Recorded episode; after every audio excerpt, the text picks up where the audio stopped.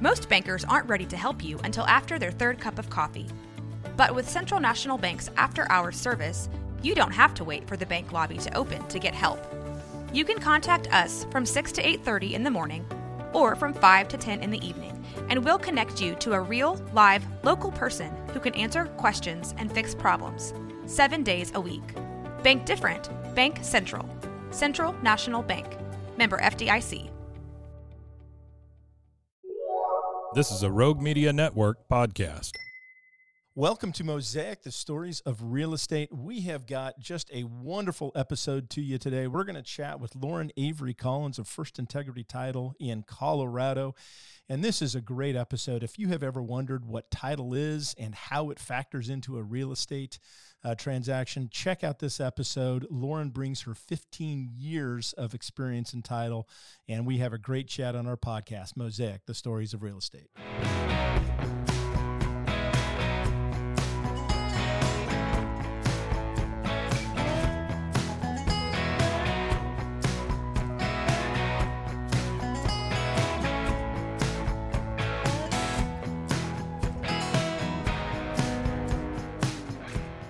Welcome to Mosaic, the stories of real estate. My name is Mike Nelson. I'm the CEO of Efficient Lending Incorporated. We are a mortgage brokerage headquartered in the beautiful central Texas city of Waco, Texas. And it is a beautiful February day. I'm high atop the Alico building in, um, in our wonderful Rogue Media Network studios. And it is just one of those Chamber of Commerce days, just a gorgeous day in the low 70s here in Waco. And uh, if you haven't visited Waco, you should because it's really kind of a cool place to be. So, uh, yeah, so this is a this is Mosaic, the stories of real estate, and I kind of started this podcast with the idea that you know I'm a, I'm a lender, obviously working in Colorado, Texas, and Florida, and you can find me online at efficientlending.net. And I love phone calls at 720-419-3016. So if you want to have any questions or kind of continue the dialogue, just give me a call. But I started this podcast because I'm really interested in legacy and generational wealth and kind of the role and the importance that uh, real estate plays kind of in our culture in the United States and and how people really kind of improve their lives through real estate. And so that's kind of the genesis of this idea for, for my podcast. And this is an episode that we have today that I have been really looking forward to for the last couple months. Because today we have Lauren Collins. She works for First Integrity Title Company in um, in Colorado, and I just love getting perspectives from outside, you know, the traditional lender real estate real estate agent perspective. And so I'm really excited to have Lauren with us. And Lauren uh, was the first title rep uh, that I used when I first started in this business way back in 2016. And so the way I kind of talk about Lauren is she fixed all the stupid things I was doing in loans because I had no clue what I was doing because I was brand new to the industry. So, Lauren, welcome to the podcast. I'm glad you're here with us today. Yeah, that, that's too funny. But thank you so much for having me here today. I wish I was sitting in uh, Texas at the 70 degree weather. Here we're sitting at a crisp 34 degrees in Colorado. Um, you guys got snow this week. You got snow this week, didn't you? Oh, we got a lot. Yeah, the mountains are just loving it. Yeah. So, uh, w- what about in the greater Denver metropolitan area? Was it one of those kind of uh, three feet of snow and it melts, or is it still sitting around down there? I mean, it's sitting around. It's probably a foot and a half, but as soon as the sun comes out, it it definitely melts. So it's well, it's all right. well, I can tell you, I, uh, you know, I, as you know, obviously, I lived in uh, in Castle Pines for twenty some odd years, and uh, I'll take Colorado win- winters over Central Texas heat any day. So I plan on uh, spending two or three months up in your neck neck of the woods uh, over the summer, so I can get out of this heat. But so, Lauren, it kind of before we get going, kind of tell us who you are and what you do, and kind of uh, what what you do in your role in working for a title company, so we can give some people kind of perspective um, on where you're coming at in the real estate world. Yeah, definitely. So I know back when we met in what 2016, I was working as uh, an escrow closer, um, and I, I've since moved into more of a marketing role with First Integrity Title Company uh, as a rep. So I, am super grateful to be where I'm at here, but I've been in the industry for proud, almost 15 years, which is kind of wild to think, but just kind of learned my way up through everything. I studied microbiology in college, so I'm not quite sure how I ended up here, but kind of it just sucks you in. um, but it's definitely an often overlooked aspect of the whole process.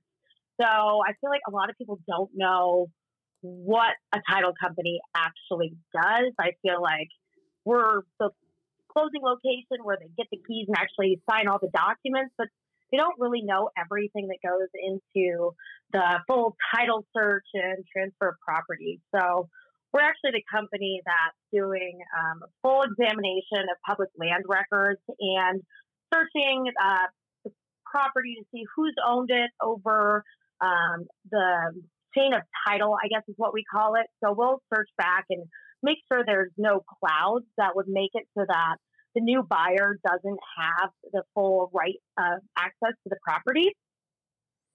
And it's, I don't know, it's kind of fun putting together a little puzzle. And most of the time, it's super easy transfer of HOA, water, paying off a mortgage. But sometimes these things can get a little bit more complicated um, when people are filing deeds that maybe are incorrect or things of that nature. So we just kind of tidy everything up to make sure that like I said, the new buyer has all the rights to ownership of the property.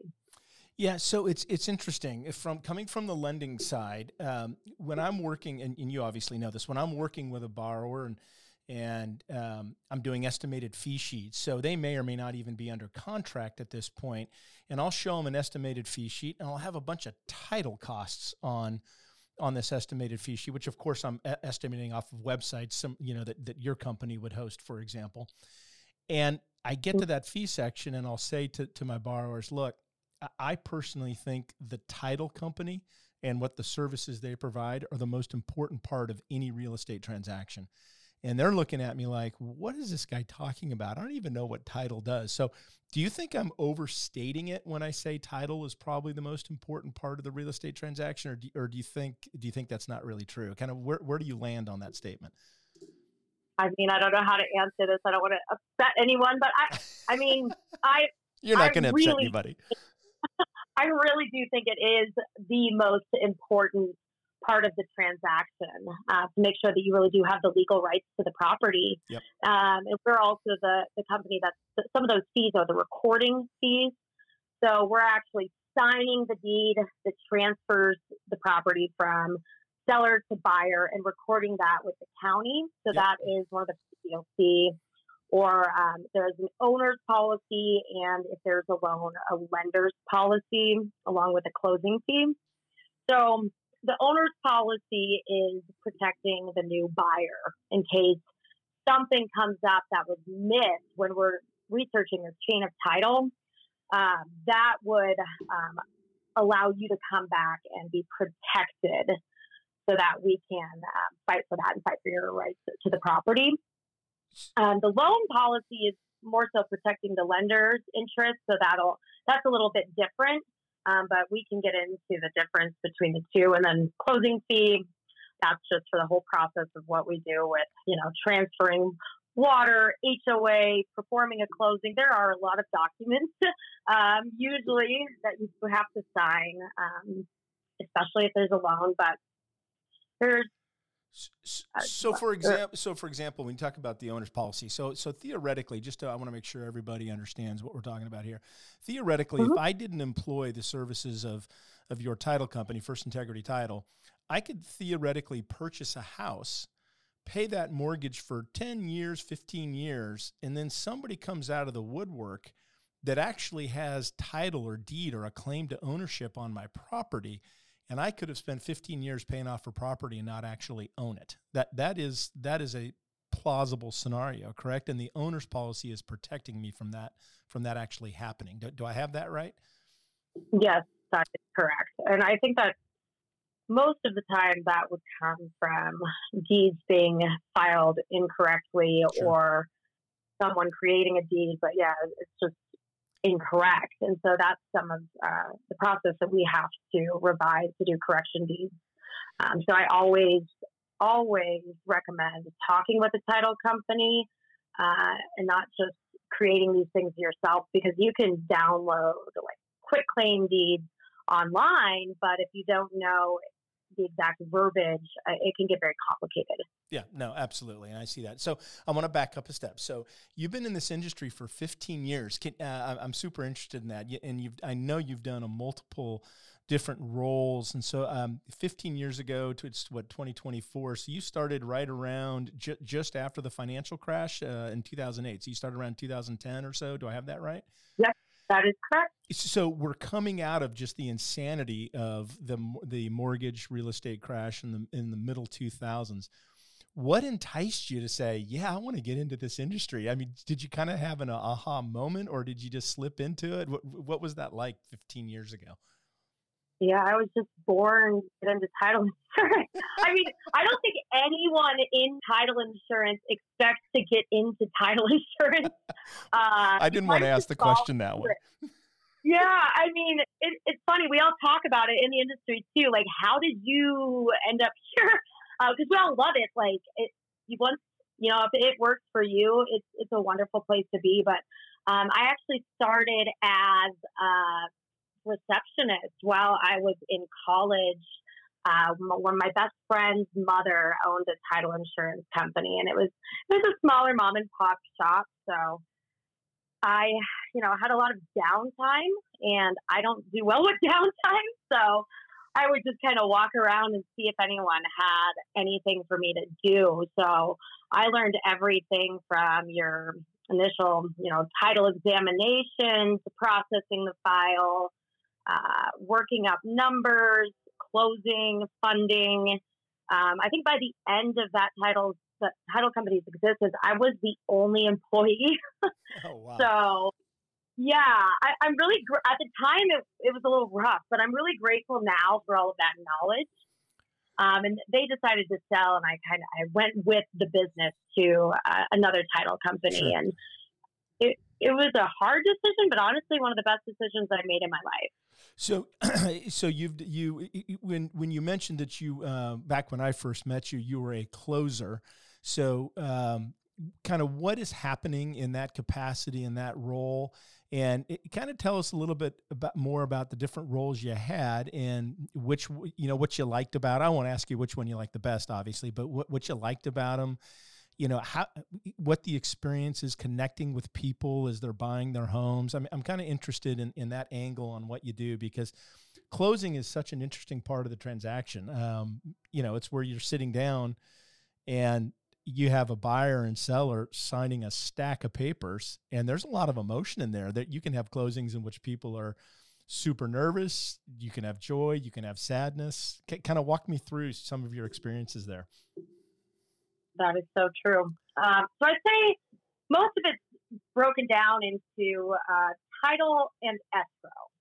So your title side is when we get an order, and the title department is actually doing that search of the chain of title, checking property records, and providing a title commitment, which is a commitment to insure over the transaction so they're going to pull um, a vesting deed, which shows who owns the property, any liens against title, which could be, you know, like your regular mortgage or judgments uh, with, you know, sometimes things come up that get recorded um, by the court systems that will actually attach to either your person or your property. So um, those are things that we're looking for as well. And so they'll uh, come up with different requirements that are needed in order to complete the transaction before title can be transferred. So then that title commitment is passed along to the escrow team.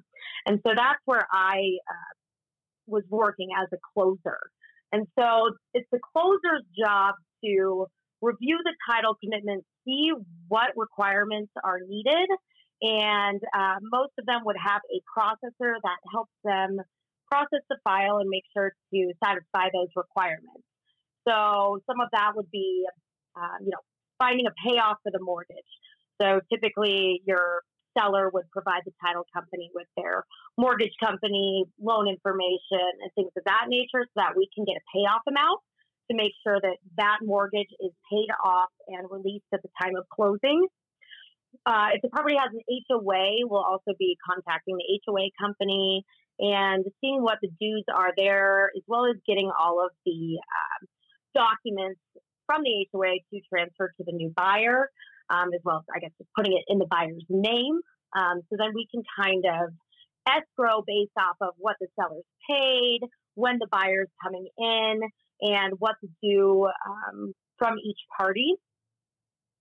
Or I guess it could be a credit as well. Um, also, then water. We call the water company and we'll figure out, you know, how much they currently owe so that we can have the final bill sent to our company and we will collect uh, for that amount and refund any difference to the seller just to make sure that all of that is paid off and clean uh, before it transfers to the buyer. And then, of course, I put everything in the buyer's name. Um, and if there's any judgments, like a mortgage is pretty typical, but if there's anything else, a, a cloud on title, that's something that the closer and processor is working to get cleared up.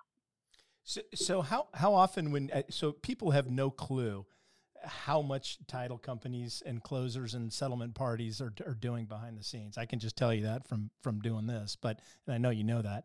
Um, so how many times are you sitting at that closing table and you got buyers and sellers and everybody's inking and signing?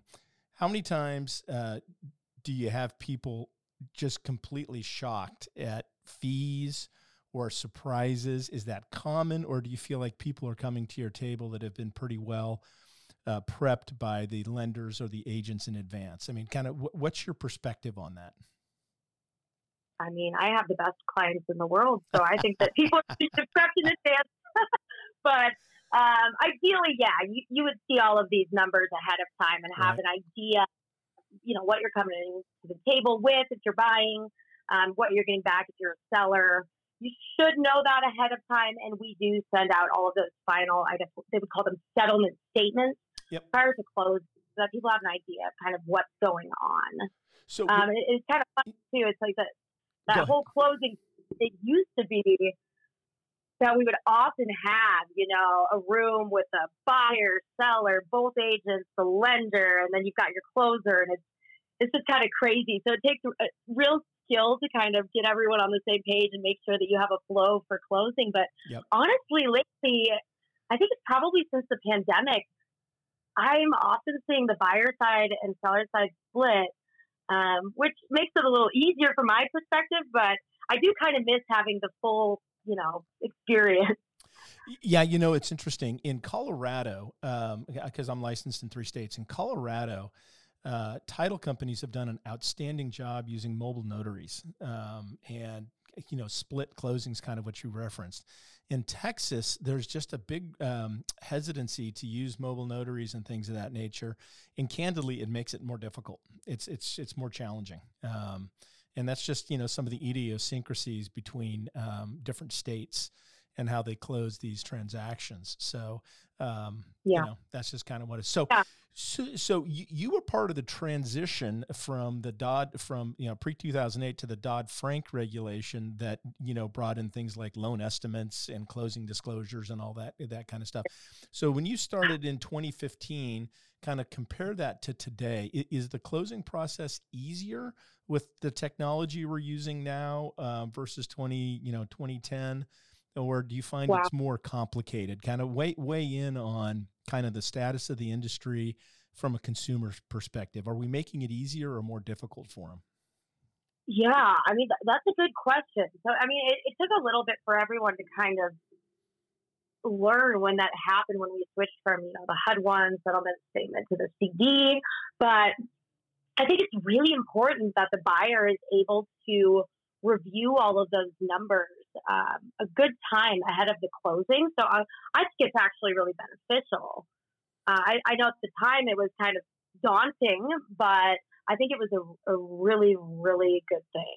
So, are are, are you folks using um, virtual closings like uh, via Zoom or um, you know video? Kind of where where do you guys sit on that right now? I I personally haven't um, used any of those products uh, in the transactions that I've done, but I know it's happening. Kind of, wh- where do you see the future going? If you can kind of look into your crystal ball, what what do you think closings are going to be like 10 years from now. Do you have any do you have any thoughts on that or ideas of, of where the technology is going to take us in the industry? I mean, it's kind of funny with with COVID rolling out. That was something that all of us were kind of were, were asking about, right? Yeah. Um, and so I think it's taken quite a while. Uh, just within the past year, more lenders are implementing uh, RON, which is remote online notarization, or they're allowing it, I guess. So more title companies are implementing it. Um, and so it, I mean, it's a little bit different. Obviously, I guess you touched on just having everyone there at the closing table and having the closer um, actually, you know, sit down and sign the documents. I think that's easy. But we are definitely big on remote online notarization, especially if someone's, you know, out of the country or in a different state. Uh, it does really simplify things. It just depends on uh, the lender, typically, if we are able to do that. Um, and then you just kind of sign on and they ask you some questions, kind of credit related. You know, if you owned a blue Nissan sure. uh, in 2007 or, you know, what have you, to make sure that they verify your identity. Um, and then you do still work with a notary uh, virtually. So it's been interesting. And I think that we have really built that out where it's working well when we need to. But obviously, we, we prefer having people sign in person still. So, so I'll be interested to does, see where that goes. does the remote does the remote services does that eliminate the need for power of attorneys documents? It depends on what the power of attorney is for. It does. Okay. Yeah. I uh, just that that thought just jumped into my head. I was as I was listening because as you can, as you can imagine on my side, we I, you know we always the, the power of attorney is always challenging on our side because we got to get underwriting involved. You know, obviously we've got to get title involved, and it consumes time. And as you know, we are a time based industry, so that's that's kind of where we're always um, yeah. you know worried about it. So, so yeah, you definitely have to sign a little bit more with the power of attorney too. So you're you're asking a, a, favor of someone to write all of that verbiage out. Uh, right, but yeah, right. we have definitely did um, instead of a power of attorney on a few transactions, definitely. So, so tell me, I, I, I will contend. Um, I, I think the title companies and the processors, uh, title processors, but also loan processors, really have their pulse on the real estate market. Meaning, are we doing great? Are we not doing well? And I think I think a lot of that for title because you see both refinance volume and you see obviously purchase volume, and you'll mm-hmm. see it across both residential real estate and commercial real estate, you know, all different things. So, kind of where do you think we are as an industry and a market right now? I'm talking about in terms of health and in volume. Do you see us recovering? Do you see it getting worse? Kind of give me some of your anecdotal sentiment on what we can expect in 2024. And I know you're guessing just like anybody else is, so nobody's going to hold you to these thoughts, but I'm really interested in people who really have the pulse across, and in your particular case, potentially many states, um, what's happening in real estate. So kind of walk me through where you think we're in the market and and what you're excited about, what you're watching, what you're concerned about. I'd be interested in your thoughts. Yeah, that, that's loaded. Um, so, I mean, rates have definitely jumped pretty high. Um, I guess in relation to where they were. I mean, but we just couldn't sustain them at the low twos forever. But I would say 85% of homeowners or so are sitting in those two, 3% interest rates. Yeah. So it's definitely slowed things down. I don't, people aren't really refinancing unless they need to. Uh, I'd say the majority of those are divorce or debt consolidation, things of that nature. Yep. Um, the purchase business slowed a bit here, uh, definitely, but I, am seeing things heat up. Uh, when rates went down, you know, at least into the sixes, uh, we've seen a lot of buyers enter the market. I just wonder, um, you know, even with more buyers entering the market, do we have enough inventory? Uh, because, like I said, a lot of those people are sitting at a good interest rate, and you know, even downsizing might not make sense financially for the mortgage payment.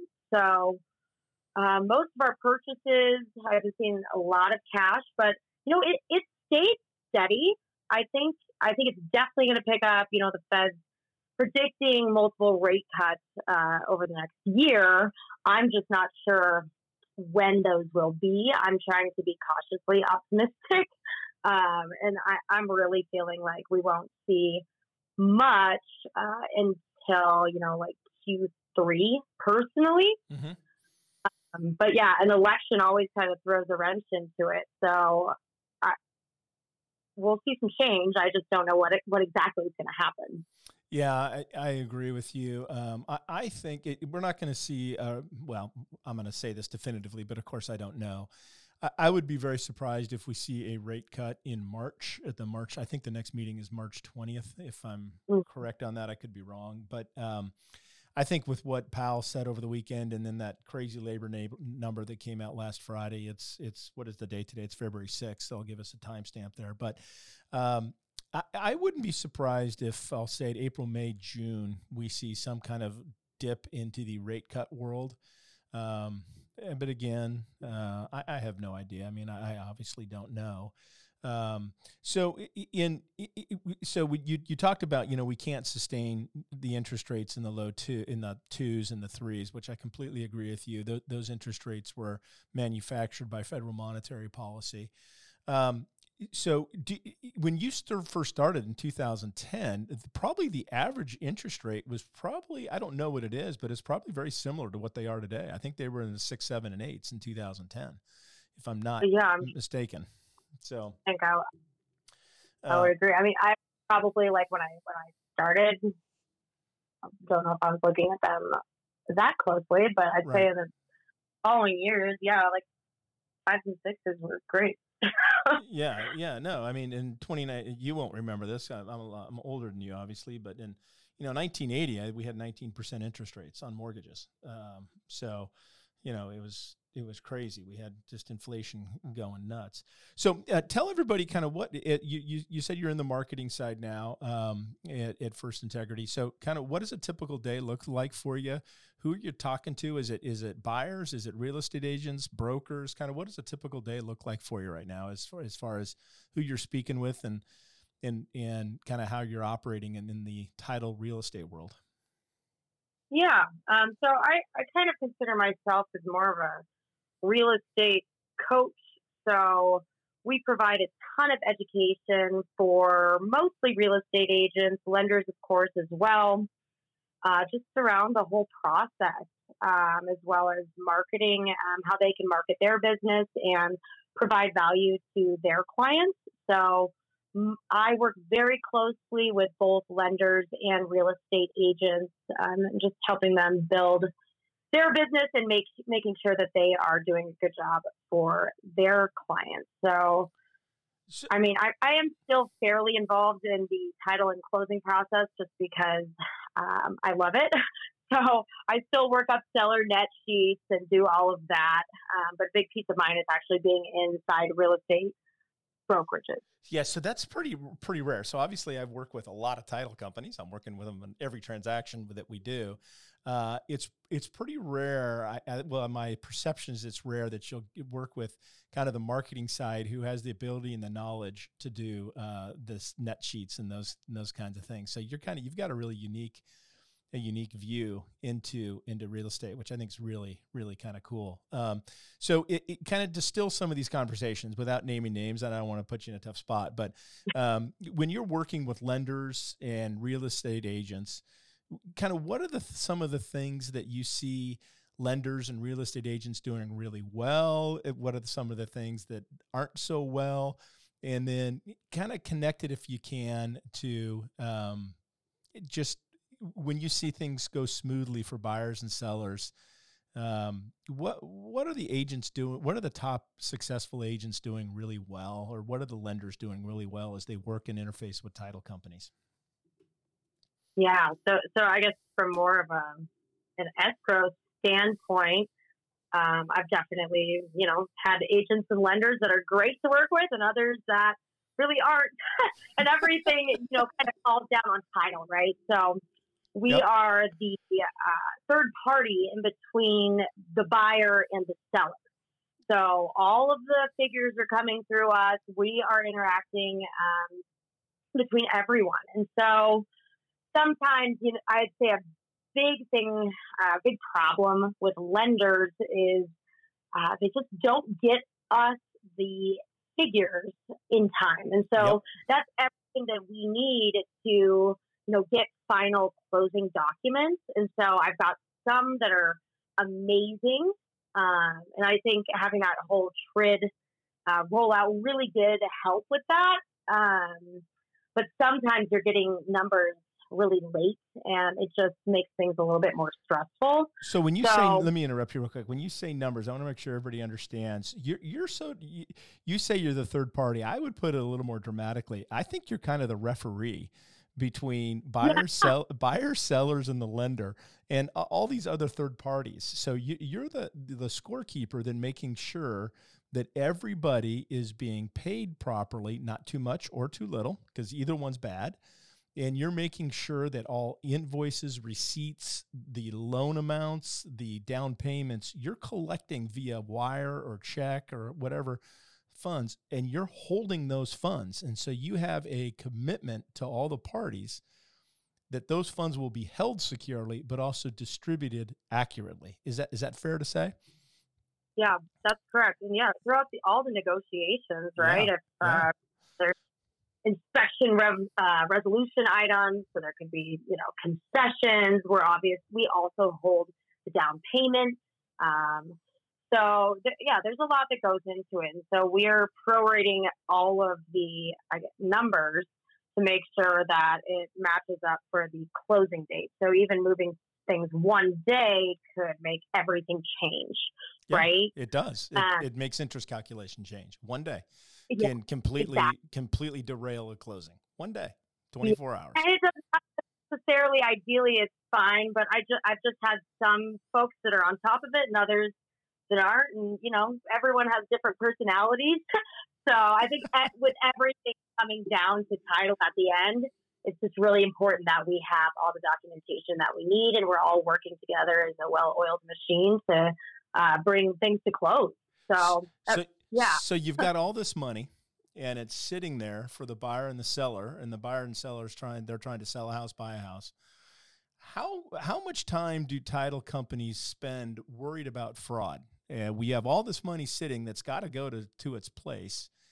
And is fraud a big deal to title companies? I know the answer to this but i'm going to tee it up for you. So talk to me talk to me about fraud for a second I mean, it's a huge deal uh, because you know a home is often one of the largest uh, financial decisions that people are making, right? So, so we're dealing with a lot of money, whether it's a down payment, you know, um, or um, seller uh, what the seller proceeds, what we're sending back, whether we're sending those to a title company so they can buy a new property, or they're going directly to the seller. There's a lot of um, space where things can kind of get intercepted. And I think that some of these hackers really realized the, that there's a big opportunity here. So we are constantly trying to educate buyers about uh, wire fraud, make sure that they check every email because these guys are smart. So they'll just change like one letter in the email and send something over saying like, "Hey, this is your agent. Um, these are the wiring instructions for closing, and you send it, and next thing you know, like you, you can't get it back. So it's so vitally important that everyone is reviewing the wiring instructions on the title commitment, calling the title company by like Googling the title company name, you know, making sure to talk to your closer before wiring any funds. Um, for the seller proceeds at closing, we like to get everything handwritten handed to us by the seller uh, because we just don't want uh, to miss anything. So it's very important to verify because I have heard horror stories of this actually happening, and once it's gone, it, it's gone. So uh, I'll tell you, uh, you, are you ready for my fraud story? I'm scared, I, but yeah, let's go. I've, I've, got a good, Lauren. I've got a good fraud story. Well, it's not a good fraud story; it's a scary fraud story. So when you say, "Watch the emails they'll change one letter. When you say, uh, uh, I cannot emphasize to our buyers and sellers uh, who are out there how important and how accurate and tr- what truth you're telling. And the other thing is, I just reemphasize it. When you get wire instructions, pick and you're a buyer or seller, pick the phone up and call your closing agent, the one you know. So if you're if Lauren's closing at title, call her and verbally verify those wiring instructions over the phone. And that's really what the common practice, at least that I see and I do. So here, here's my my story. So I was working very closely with a a couple, uh, first time home buyer last last year, and um, I know them very well. And of course, one of the things I tell everybody in the very beginning when you work with title, call and verify all wiring instructions over the phone. And they listened, thank goodness. So I get a call from them about two two or three days before we're going to close this loan, and they say, "Hey, Mike, I'm going to forward you an email, and I want to know is this legit." So they forwarded an email that had all my branding on it. It looked 100% that it was from me, except for one thing. The email address was wrong. The return email address was wrong, but it had my logo, my name, my license. It had everything from me on it. And so they call me and they say, "Hey, Mike, this doesn't look right." And sure enough, somebody somewhere, and and it wasn't in my system, so I don't know where these people picked this up, but it was proprietary information. So it had to be from either the lender um, or the title company. Somebody's system got hacked. I checked all my systems. I checked all my investors, anybody who would have access to me, and none of their systems had been hacked. And so what had happened is these fraudulent uh, operators were trying to get all the down payment and the closing costs wired to them two days before the loan was supposed to fund. And so the implications of this are pretty severe, obviously, because had that happened, we would have had a major problem. Kudos to my borrowers because they they called and they verified to make sure it was true. But once we figured that out, I then realized this is not good for me either because it looks like I'm trying to commit fraud and take their money because it looked like it was coming from me. So I had to actually go to the FBI and I filed a report uh, and I and I contacted all parties and let them know that this fraud had happened. And so wire fraud is real, and it's part of this industry. And the good news is, if we just do some basic rudimentary steps, we can protect ourselves from it too. So pretty scary story, don't, don't, don't you think? So and so, like I would just say, you know, never send a wire without calling first to verify. But don't trust a phone number and an email signature line. Like you should do your yep. independent research to figure out how to call the title company directly because they'll put a spoof phone number in there, you know, so you can think you're calling to verify and it's just going to the hacker. So make sure you do independent research, call the title company directly. Um, we would never change wiring instructions in the middle of a transaction, but you do want to always, always, always look at those sender email addresses um, because, yeah, they can pretty much take all of your information and make it look so real. So you just want to verify um, those sender addresses. And this happens a lot. So I think yeah. It's just it's our responsibility uh, as real estate professionals to make sure that we are uh, warning our clients about this because it is very very real. Um, and it, it's a big issue. And, and I will say the title companies that I work with are all large, reputable firms, just like yours. And um, it's pretty hard to get through a real estate transaction without a title company educating you know the parties confirming to make sure they're protecting themselves against fraud. So kudos to the title industry as well because I think they do a pretty good job, just like you are, talking about fraud and and making sure people are educated on it. So it's an important thing. All right, so um, as we wrap up here, I always leave everybody with this question. So I'm going to ask the question and then I'm going to blabble for a couple seconds to give you time to think of an answer because I don't want you to put you too on the spot. But you've been doing this for 15 years. And so I, I just so enjoy chatting with people who are just seasoned professionals who've got a lot of breadth of experience. And I'm always interested in kind of the one or two things they could communicate to buyers and sellers about real estate. Um, what you know what your passion might be or what you know what you think the market is just a lesson learned that would that, would val- be beneficial for a buyer or a seller to hear from somebody who's been doing this for 15 years. So, if you had one kind of nugget of truth about real estate, anything, it can be anything, for buyers and sellers, what, what would it be? You know, I might just link on to the idea of creating generational wealth. I love it. Um, because because we see that, right? Like yeah. I I can tell um, when someone's selling a property and they've owned it for X number of years, how much equity they've really gained in that property. So uh, I think that was real eye opener for even myself personally um, as to the real benefit of home ownership. Um, and as you're building that equity, it's kind of just like a piggy bank that grows over time, right? And so as you're making your payments, your property is uh, getting more valuable. And then when you sell, you can sell it for typically a lot more than what you bought it for, depending on, you know, where the market's at and how long you've owned it. Um, but, you know, I've seen people use their house to, you know, cash out, pay for kids' college, um, start a business, buy an investment property. Uh, I think just getting into a home, uh, whether it's your dream house right off the bat, um, owning real property is uh, such a benefit. And so I would highly recommend, um, even if you feel like you can't, um, it just takes some financial planning and dedication. But if you're thinking about it long term, uh, it's really a wise financial decision.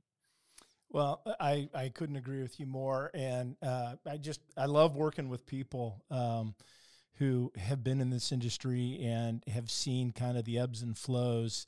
Uh, that just pe- people like you have been doing. You bring a level of professionalism into what you do and your craft that I think is really important. Um, and people need to know that there's people that are passionate about this. So that that's just great news. So before we wrap up and leave here, um, would love to have you share kind of just one more time your name, who you work for, and where people can get a hold of you, whether it be phone, email, whatever your preferred kind of method is. So I want to make sure we get that. So can you share kind of who you are and your name and where you work and how can people get in touch with you?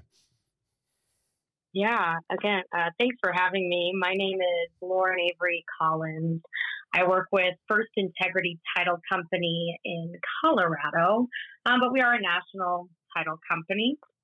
My phone number is 303 669 0679. And you can always check out our website to learn more at www.firstintegritytitle.com. And that's all spelled out F I R S T, integritytitle.com and I'll have all that information in the show notes as well. So, Lauren, you've given us a ton of your time today, and uh, hopefully this won't be the last time you're on podcast. I'd just love to check t- touch in with you again here in the not too distant future. Uh, any other things you want to leave us with before we hang up here? And uh, again, just can't thank you uh, thank you enough for sharing so much time and expertise and knowledge with us this afternoon. No, thank you. I could talk about title insurance forever, which I don't know if that's sad for me, but I absolutely love what I do. Um, I'd love to come back. There, there's there's so many topics uh, to touch on here, but I'm really grateful for your time as well and your partnership. You're always a pleasure to work with as well, and um, I wish they could all be like you. Um, but You're too kind. Really, really grateful for you. Well, wonderful. Well, thanks again. We will chat soon, and you have a great 2024. You as well. Thanks, Mike. Thanks for joining us on Mosaic, the stories of real estate. And a big thank you, as always, to Rogue Media Network and their support of this podcast. They're so appreciated. My name is Mike Nelson. I'm the CEO of Efficient Lending Incorporated, a mortgage company located in Colorado, Texas, and Florida. You can reach us at YouTube at Efficient Lending or on Facebook at Efficient Lending. And of course, I always love a phone call at 720 419 3016. Email works as well at mike at efficientlending.net. Efficient Lending Incorporated, NMLS 1876539. And my individual NMLS number is 1314188. As always, thanks for listening to Mosaic, the stories of real estate, and we look forward to connecting with you again on a future episode.